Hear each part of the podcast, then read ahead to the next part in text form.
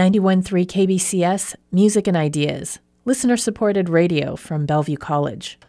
The next KBCS interview is with Kiana Davis, an adjunct faculty member at Renton Technical College, a poet and an author. So today we're talking about hair. You have taken this on for your research. And tell me what took you into this journey of researching hair within the African American community? Um, I'm a narrative poet, and so I write a lot about myself. And so in 2009, I went natural, which means I didn't chemically process my hair anymore. And I was excited about the journey. And so I started not relaxing my hair and learning how to wash my hair, condition my hair. And that in itself was eye opening because I started um, the process in my 30s and I did not know my hair and that was um, a revelation to me that my hair was more resilient than me. My project is called Unyielding Roots because I realized that my hair was unyielding. It didn't care about hair standards. It didn't care about policies, workplace policies. My hair was going to grow exactly as my hair was going to grow, and it was very resilient. Instead of my hair complying with me, I had to learn to comply with my hair. And I had to learn how to treat it, how to wash it, how to condition it. And in going that process, it was um, ups and downs because I was thinking maybe I should go back and get my hair chemically relaxed. And I said, no, let me keep going. And so as I was doing that, I noticed how people were paying attention to me and my hair. So if my hair was natural, people would smile at me and look, oh, okay. But once I decided to straighten my hair, people would be like, oh, you combed your hair today? Or there was a lot of, I really like your hair on the days that I was straightening it. So I, I saw the different messaging that I was getting um, when I was just natural and then when I would straighten my hair. And so I was thinking, wow, who else is kind of going through this? Um, but it was around the time that Chris Rock had this documentary called The Good Hair that I decided to take this journey on. It's just been a love hate relationship with my hair. And so now I'm embracing it. And around 2013, I started seeing a lot of stories of young girls in school that were being like pushed out are told that if they didn't change their natural hair, they were going to be expelled or they were going to be um, suspended from school. And that is what sparked my interest in hair. What kind of age frame are we talking about for for young girls to feel like that they need to do this for the society? So one of my first workshops I did for the project is I showed good hair, and there was a little girl in there. I think she was like five or six years old, who was getting a relaxer. Studies have been shown that the relaxers can cause cancer and fibroids and things like that. But so as early as like five years old, I took my niece in a couple years ago, and my sister asked me, "Are you gonna relax her hair?" She was four. And I was like, no. She was like, well, a lot of mothers around our community are relaxing their hair. So I just wanted to make sure you were, you know, just to see what you were going to do with her hair. And I was like, no, her hair will be natural. And so I think just because of our hair texture and because of, you know, the curly texture, it could be, it could be um, called kinky, it can be called nappy, it could be called thick. That's one of the terms that I use. My hair is very thick. It's not as easy to manage. And so styling it is a process. Styling it can take a while. And I was, as a kid, was known as tender-headed, which meant that my mom combed my hair, my scalp was very tender, but my hair was very thick, and I would cry. And so even when my mom did my hair as a, a young girl, she'd wash it, press it. So I don't know if you know what pressing is. Like she'd get a hot comb, put it on the stove, and then she would section my hair off and go through my hair section by section with this hot comb and she would um, straighten my hair. So that's how I got my hair managed as a little girl. And that could be painful. And that takes time. So maybe you're not relaxing your child's hair, but maybe they're flat ironing their child's hair. And so that was traumatic for me as a little kid. I hated Sundays because that was wash day. And that meant I had to sit in a chair. My mom was going to burn me. But I love the after, you know, after she was done with, oh, my hair is long and it was cute and everything. But the process of getting to um, straight hair was was hard. What goes into the process of washing African American hair? Um, I'm not exactly sure how everyone handles it, but I know it could be for me all day. It could be like a day I'm going to set aside or several hours on a Saturday or Sunday. I'm going to wash my hair. And I like to use a detangling shampoo, and that's important for me to say because my hair gets very tangled.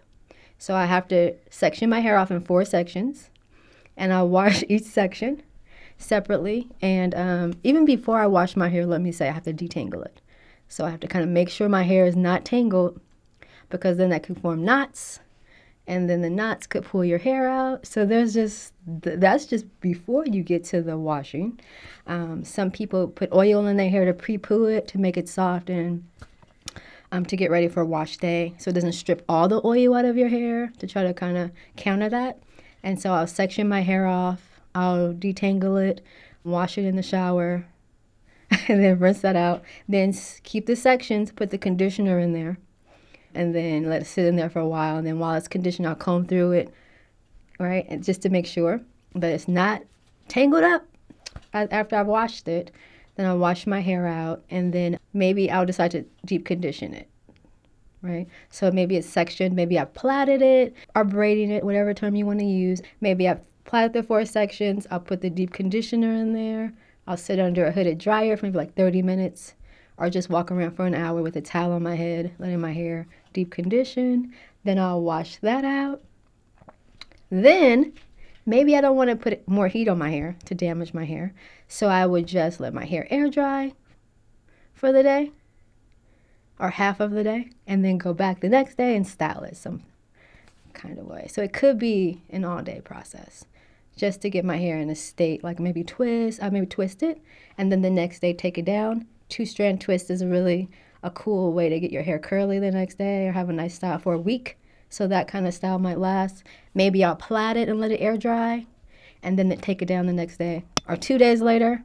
So it has a really nice curly texture, afro type of style.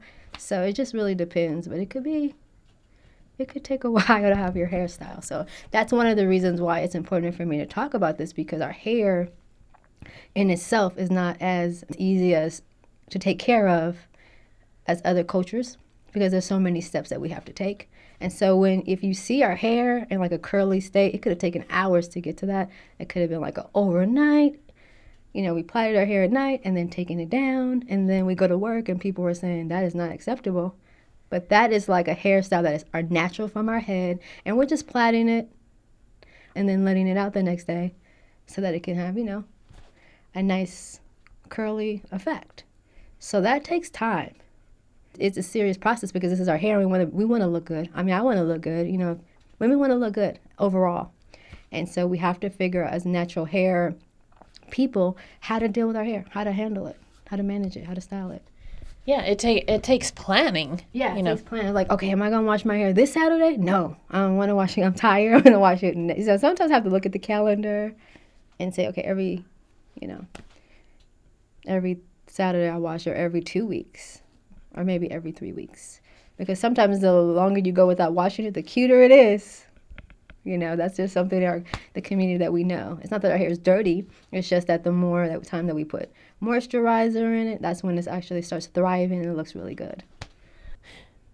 So tell me what protective hairstyles mean in the black community.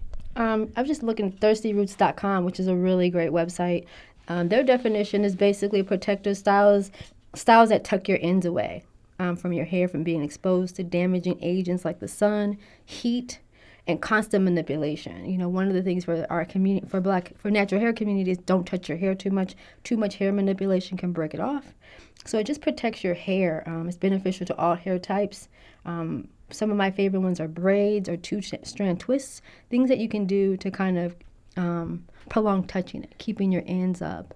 Um, some other ones that are noted on this website are buns, braids, sew-ins. So some women get their hair, um, they get weaves, and that helps. And wigs, I used to wear wigs a lot too. Um, just keeping your hair kind of um, either braided or twisted so that you're not manipulating it so much. Right? Heat mm-hmm. damage, like if you're styling your hair as a natural person, you don't want to flat iron your hair every day. You don't want to keep your hair flat ironed.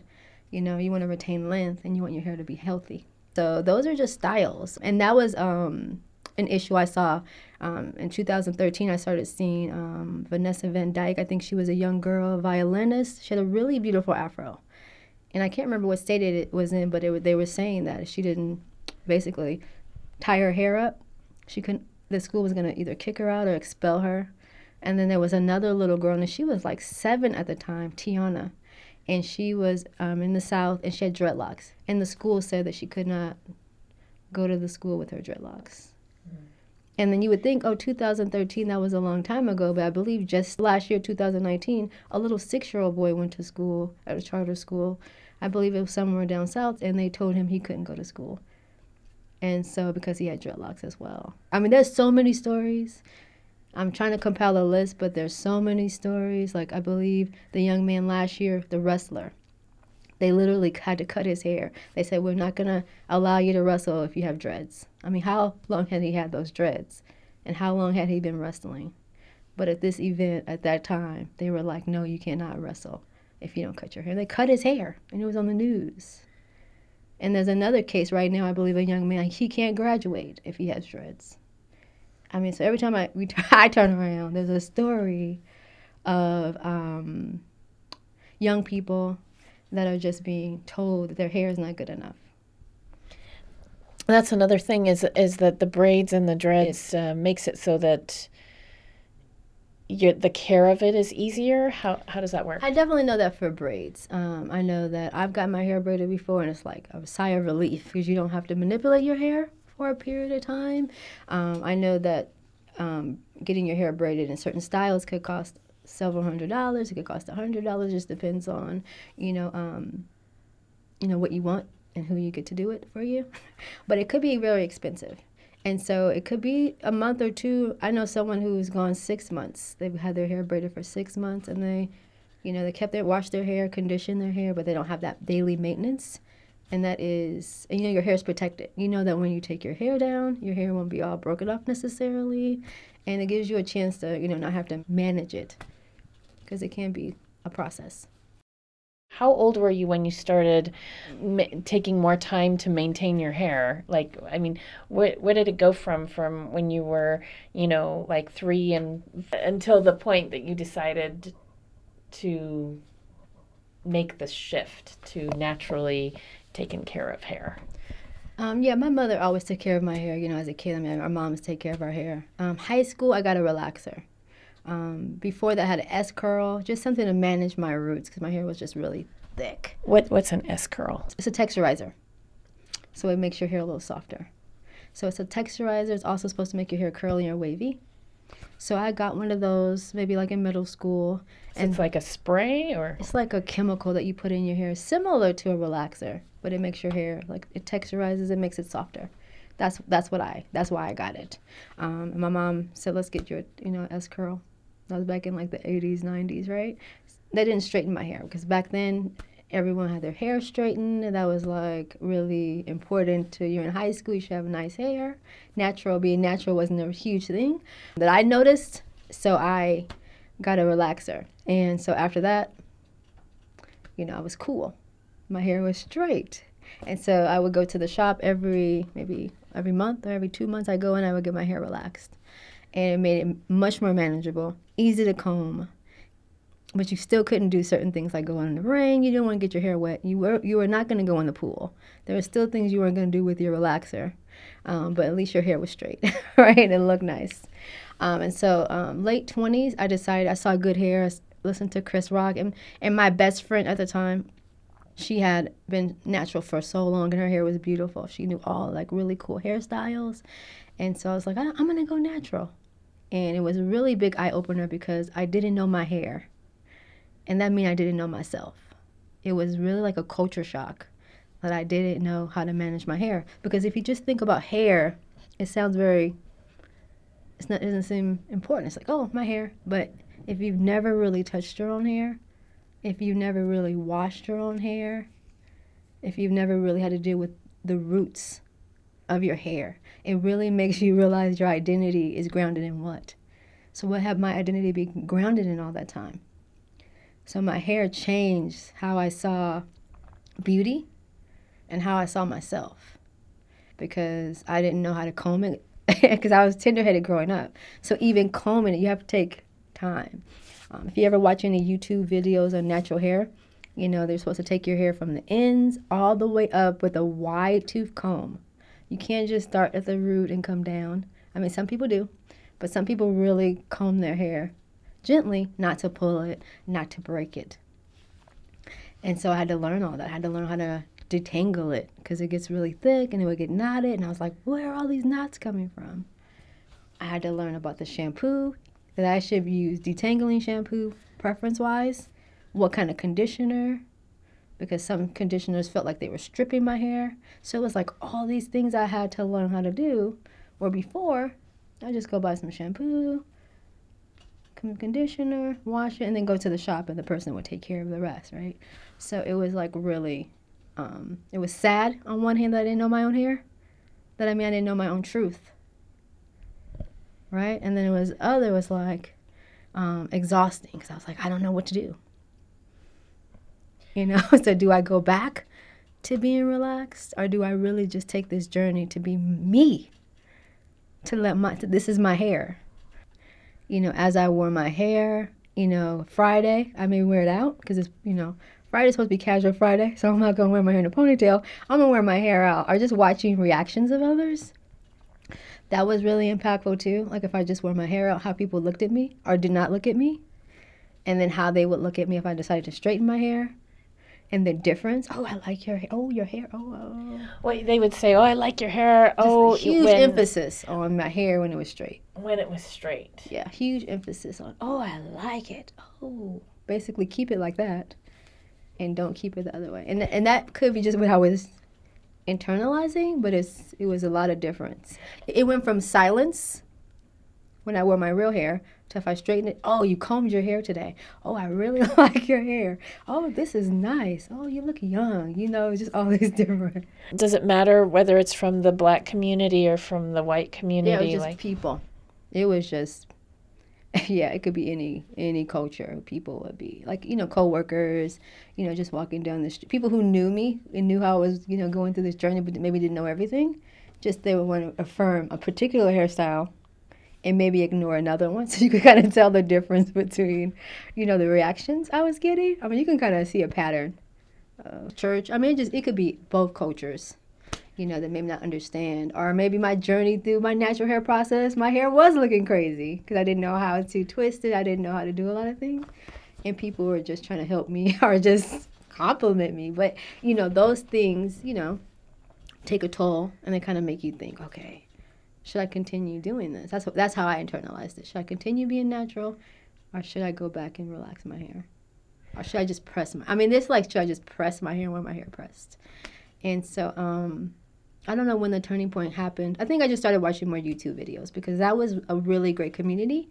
Um, the videos and where the women are there and they're just showing you what they've been doing. Like they've gone through the journey themselves, and they're like, this is a method that might help you and there's like a huge um, you know you can read the comments and then people were like encouraging each other. That helped me.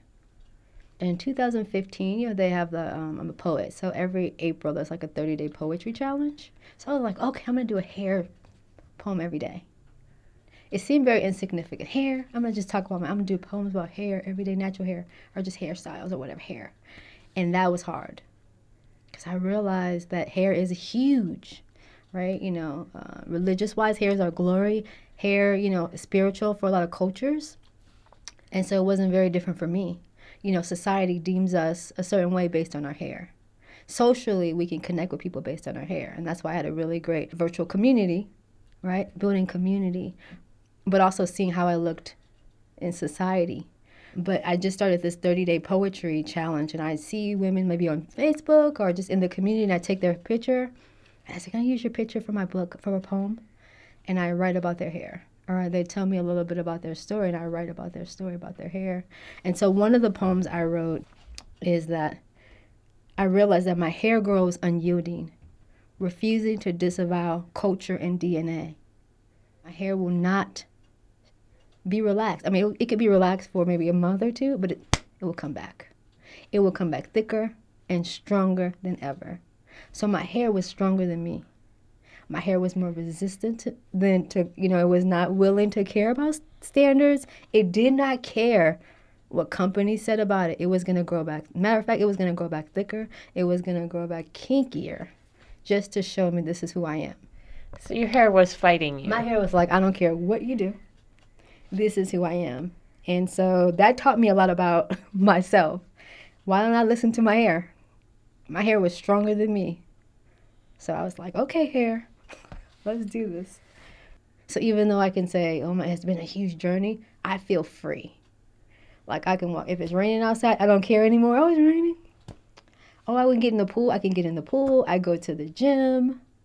I don't have to worry about my hair. What's gonna happen to it if it gets wet, if I sweat or anything like that. I'm just free to go. I just wake up. I can put my hair up. I can maybe go outside. I know now how to kind of make it go. And so that is freeing when you don't have to worry about your hair in the morning. You don't have to fit into some type of box. You can just be who you are. That is the best thing. So I got the grant from 4Culture. And so last September, I started doing workshops. My first workshop was What is Good Hair? You know, my goal was to show Chris Rock's documentary. It's a documentary film that focused on issues about black women have perceived their hair and historically styled it.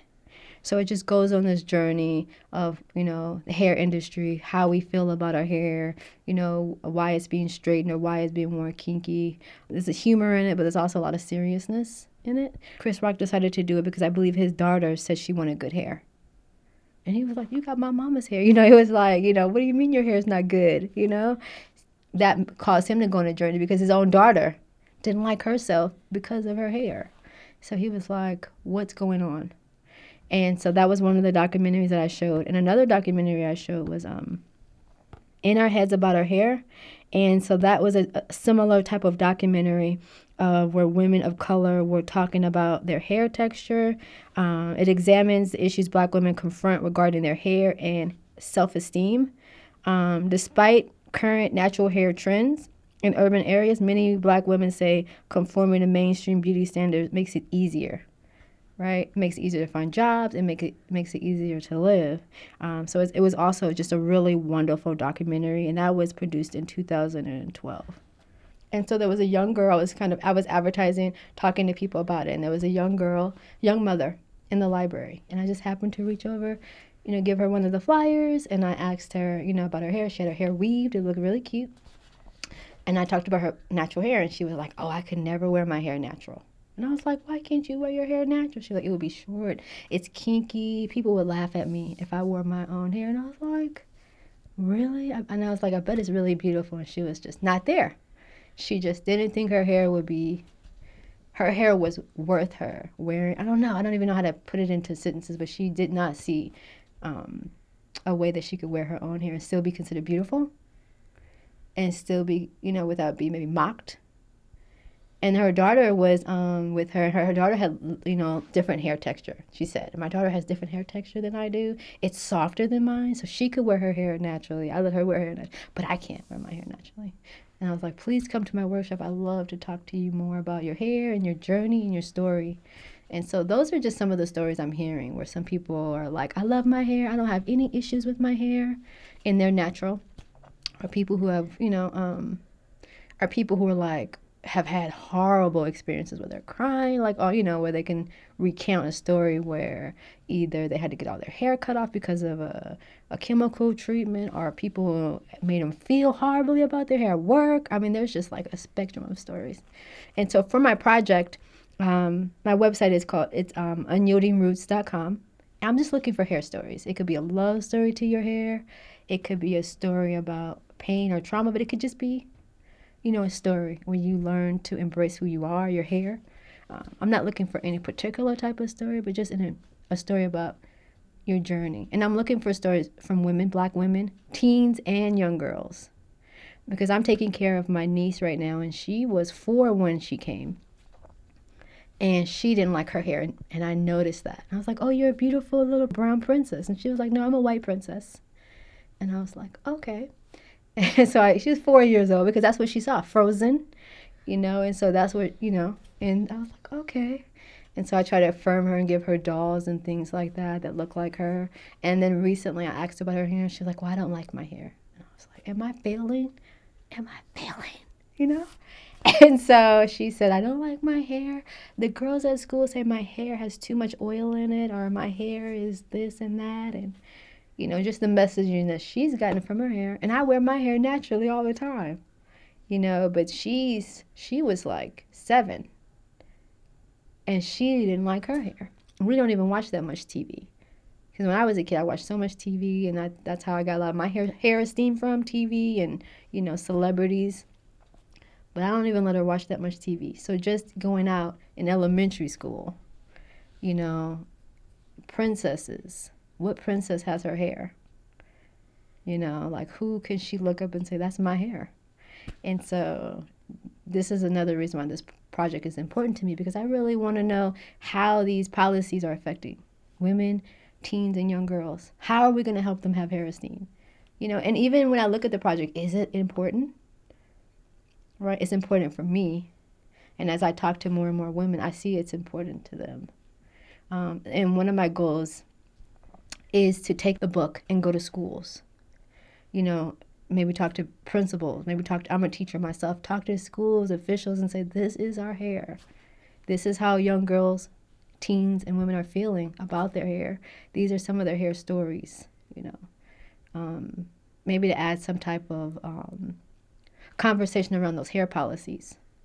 Because you might see a young girl in your class with braids, but that could have taken eight hours to do, maybe $200, and that's going to give her a chance to concentrate on school.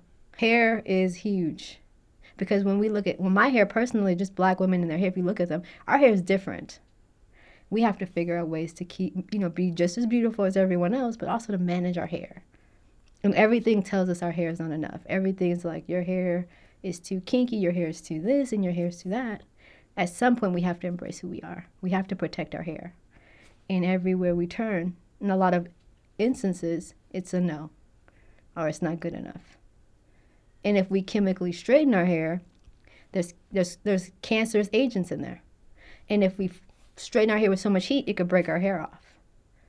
You know, so where, you know, where's our relief? Where can we be who we are? Mm. If we can't be who you are at school, like I'm working on my master's right now in education, I have found nothing in a textbook that says if someone comes to school with hair that's too kinky or hair that's braided, they can't be educated. Like there's nothing in the textbooks about that. So I don't know where these policies are placed and why they're important. Besides the the news pieces about African American kids who are, you know, where their hair is cut off at school or they're sent home uh, because of their hair. Tell me of like some of the stories that have come up around you. I did a workshop with uh, Yale um, through Highline. They do it every year with young girls of color, and so I taught the workshop. Um, Unyielding Roots workshop about hair, and I did it just overall about women and their hair and then I ended it with, you know, black women, the discrimination, the struggles, and the laws that have been passed about hair discrimination. And there, at the end of it, there was a lot of young girls of color, black girls, that were saying, "Yeah, when I go to school, I went to school." And I guess one young girl had went to school with her hair weaved, but she didn't have something, so she wore like a bandana over, it. she wore a scarf. And the school official was like, "You can't be here with that on your head. You have to go home." And she was like, "I just got up to come here to learn, you know." Uh, so she was trying to have straight hair to be at school, but you know, uh, that was one. And then there was another young girl who goes to a private school. I think she's like one of only black girls or black students in the school. And she was like, one day I just wanted to go to school with my hair out. So she wore her hair out, and the, everybody in class wanted to touch her hair and talk to her about her hair. And the teacher pulled her to the side and was like, Can you not wear your hair like that anymore? It's distracting. It's disturbing the class, basically. That's how she took it. So there was a lot of stories at the end where I was able to just talk. You know, I talked about just hair in general, like what is hair? What does it represent? I talked about different cultures and what's, you know, the significance of hair in their culture. And then I ended it with, you know, just some of the things I've noticed about discrimination around, and the girls were like raising their hand, and they were just really had a lot of stories about their hair and how they're trying to comply and how they're trying to assimilate, but with the hair texture that's unyielding you know, with unyielding roots and what that meant to them and how they saw their hair and how they want to keep their hair straight just to avoid a lot of backlash. But it could be expensive. It could be expensive. Hmm. So they've internalized a lot of pain. So they were like, thank you. You know, they were like, thank you for talking about this. um, because we're I don't know where they could talk about it. As people within the community, you know, who are not necessarily African American, what are ways that we can promote and a culture, or an environment that is that is helpful? I think that uh, it's the policies, right? It's a lot of the um, hair, um, the handbooks and things like that, the company standards that should also be looked at as well. Um, but maybe research it, read. There's a lot of history on black hair, especially in America, because we didn't talk about like historically, like slavery. We didn't own ourselves, so we didn't own our own hair. So our hair was either shaved off sometimes to commit for shame, shaming us, or we just had to figure out how to moisturize our hair. So it's been a huge journey of just owning your hair, and still we don't own our own hair, and still there's this huge conversation about our hair, or uh, not there's no conversation, but there's macro microaggressions about our hair and how we're wearing our hair, and that has come from slavery to today. So I think people can read and research and realize that if someone's wearing their hair in an afro, that is how their hair grows out of their head. Everyone's hair is not the same. That is their hair, right? And just that's it. That's their hair. Um, their hair is not like your hair, and uh, that's okay. I think it's okay if their hair looks like that. Um, I mean, that for me, just do some research on it. Like, there's a lot of information about it.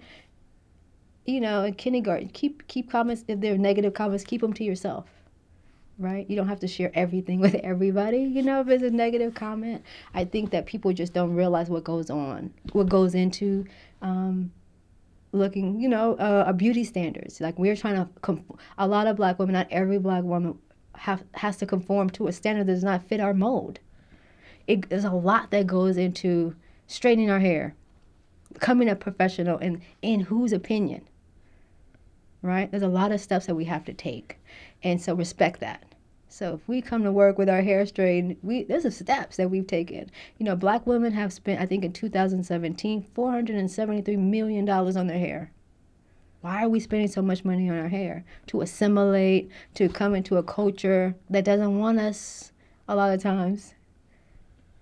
Because of various reasons, and notably we can say through the laws that have been passed, our hair.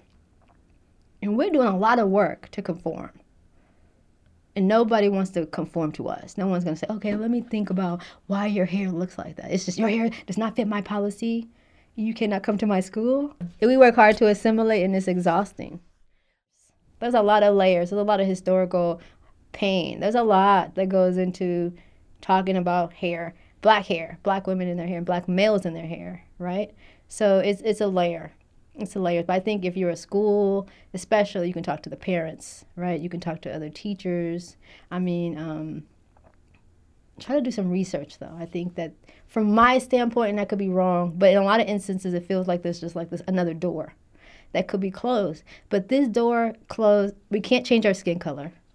We can't change our. I mean, we change our hair texture. I mean, we can, but it's just a process. Why do we have to make so many changes? And I don't see a lot of changes being made for us. What are some examples of remarks that, that are microaggressions about hair? I mean, just even can I touch your hair? It's like you're a dog or something. I think it goes back to not being able to own your own body. I think there's just layers. I mean, so one of them is you're not going to be able to get a job with your hair like that. Is your hair real? Wow, your hair is so soft. I wasn't expecting that. Does a comb ever get stuck in your hair? Do you even comb your hair? You have good hair because your curls are pretty and defined. I think you should straighten your hair more often. It's pretty. And then um, I'm going to read a poem. Okay. So the Unyielding Roots Project um, is my hope. We use poetry and storytelling to capture our hair stories. By telling our hair stories, I'm hoping the stories will inspire schools and companies or people to change their bias policies and practices and to help black women and girls and teens share and embrace their hair history. Their hair esteem maybe will be improved um, through the storytelling. So I'm just hoping it will build a community of understanding and a place where people can be free to be who they are. Mm. So this is a young girl from Puyallup who was in fifth grade who said she was bullied because of her hair. And I wrote this poem inspired by her. Her name is Audrey. and says, This is my hair. These are my roots, thick, coily, and unwavering. My hair grows unyielding under the weight of policies and labels of not being enough, but it will not bend or change who it is. It fights to remain everything it is told not to be, unapologetically free. I'm a narrative poet, so I like to tell my story, but I love hearing other stories. And I think combining the stories will create a really great picture of what's going on the love, the pain, and the struggle with being naturally who we are. Yeah. The problem is where you go to school and someone tells you your hair is not enough. Your hair is deemed, you know, too this and too that, too nappy, too dry, too short, not straight, right? Is where the internalizing starts. And then the judgment, the self esteem is impacted, right? It's nothing wrong with going to school and sharing, touching, you know, hair and, you know, but it's when someone's told that their hair is not good enough or the messaging says that. Or if you wear your hair in its natural state, the teacher's reaction or the other students like, that's ugly or that's, and then you're bullied for something that you cannot control. Yeah. Mm. Yeah, and then you're trying to control that um, by yourself, right? By you internalize it, and maybe it's really a, a you know, you think, you know, who do you share that with necessarily? But this young girl, Audrey, went home and shared it with her mom, and then her mom was like, "No way," and so then her mom took it to the news, you know, to let people know this is not this is not right. And so you could see her hair, and you could see her hair was beautiful, beautiful flowing. She wore an afro, and everyone was just upset about that. But we have to think about why the kids are upset about it. They don't see it often. So if they don't see it, and then when they do see it, it's negatively portrayed, then that's what the kids have also internalized. So they're communicating what they've learned, and they're trying to project that onto other people. So what we've learned about black women and their hair is being communicated, and that's why these laws are being created. So it's coming from somewhere, right? But we are at the brunt of it. So how do we handle it? Right? Yeah, and it is also about how people deal with discomfort. Yes.